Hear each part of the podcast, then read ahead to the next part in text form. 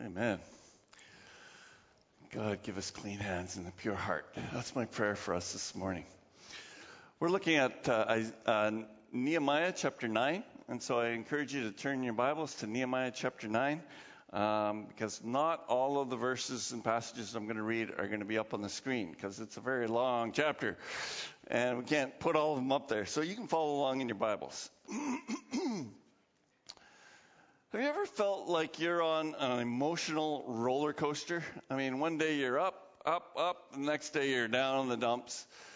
I'm telling you, this year, 2018, has been a roller coaster for me, because, particularly in the area of uh, pastoral care.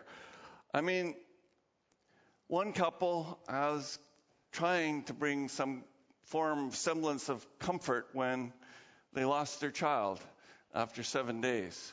How do you comfort a family?